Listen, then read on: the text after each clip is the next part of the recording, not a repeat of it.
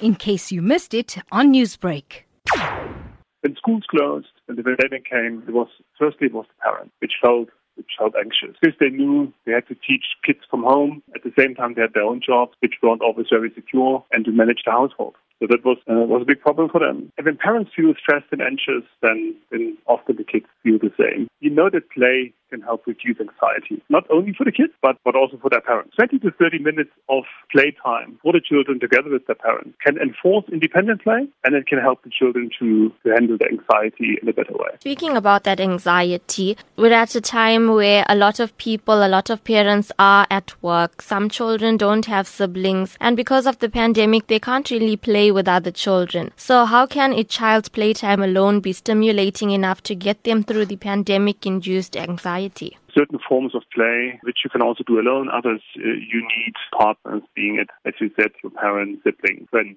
Now, ideally, as you mentioned, much of play involves adults. How can parents and caregivers come on board during playtime to help children deal with the current pandemic? The most important thing is not to overthink it. When I think back to my own childhood or when I look at my own kids, kids don't ex- don't need a lot. They don't expect a lot. They don't need hours and hours of supported play. Sometimes it is only it is the famous 20 or 30 minutes, uh, or it is, it is this one evening where you play the board game together, which which is already enough create a nice memory. It, it disconnects you from from the anxiety of the day to day, being at work for parents or being at school or even the pandemic. There is learning and there's playing, and I think that's a great misunderstanding because playing is learning, and, and, and we also as Lego we we, we think or we, we believe a lot in in lifelong learning and learning through play. We could do so something maybe around the value of play, or especially that we had that during the time when the kids couldn't go to school and the parents were extremely concerned about, okay, they're gonna, gonna miss a lot of learning and all that, where we believe uh, play can compensate parts of it.